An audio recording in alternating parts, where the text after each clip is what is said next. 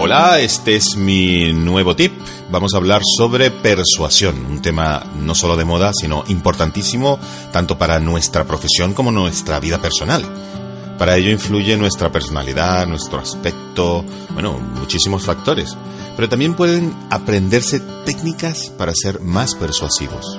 Los gerentes, los comerciales, los profesores, políticos, abogados, los novios, los padres, los hijos, todos tenemos que persuadir y de hecho intentamos hacerlo constantemente incluso sin darnos cuenta. Somos persuadidos y persuadimos todo el tiempo y desde todos los ámbitos. Pero, ¿qué es la persuasión realmente? Se considera que es una manera de cambiar actitudes y comportamientos, pero la persuasión no puede y no debe ser coercitiva, o sea, no debe ser a la fuerza o, de manera obligatoria.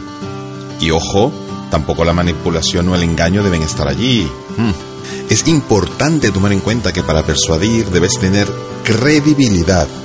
Tu reputación debe ser consistente, si no vamos a tener muy complicado persuadir a las demás personas. Y sobre persuasión hay infinidad de estudios. Inicialmente, los estudios sobre la persuasión basaron sus principios en seis premisas básicas. Una es la reciprocidad porque nos sentimos obligados a devolver los favores que nos hacen y eso nos mueve a actuar persuadidos por esa necesidad.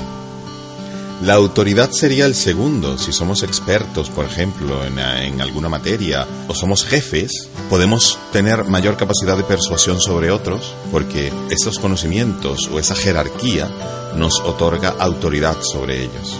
También el compromiso es un principio para persuadir. Solemos ser persuadidos más fácilmente cuando alguien o algo es consistente con nuestros valores o causas en las que nos comprometemos. Otro principio es la escasez. Si hay poco de algo, entonces nos sentimos persuadidos a, quererlo tener porque casi no hay, se va a acabar. Entonces eh, ese principio nos obliga, entre comillas, a adquirir productos, sobre todo en el en marketing se utiliza muchísimo. El quinto principio es agradar. Una persona que nos cae bien nos persuade muchísimo mejor que una persona que no nos cae tan bien.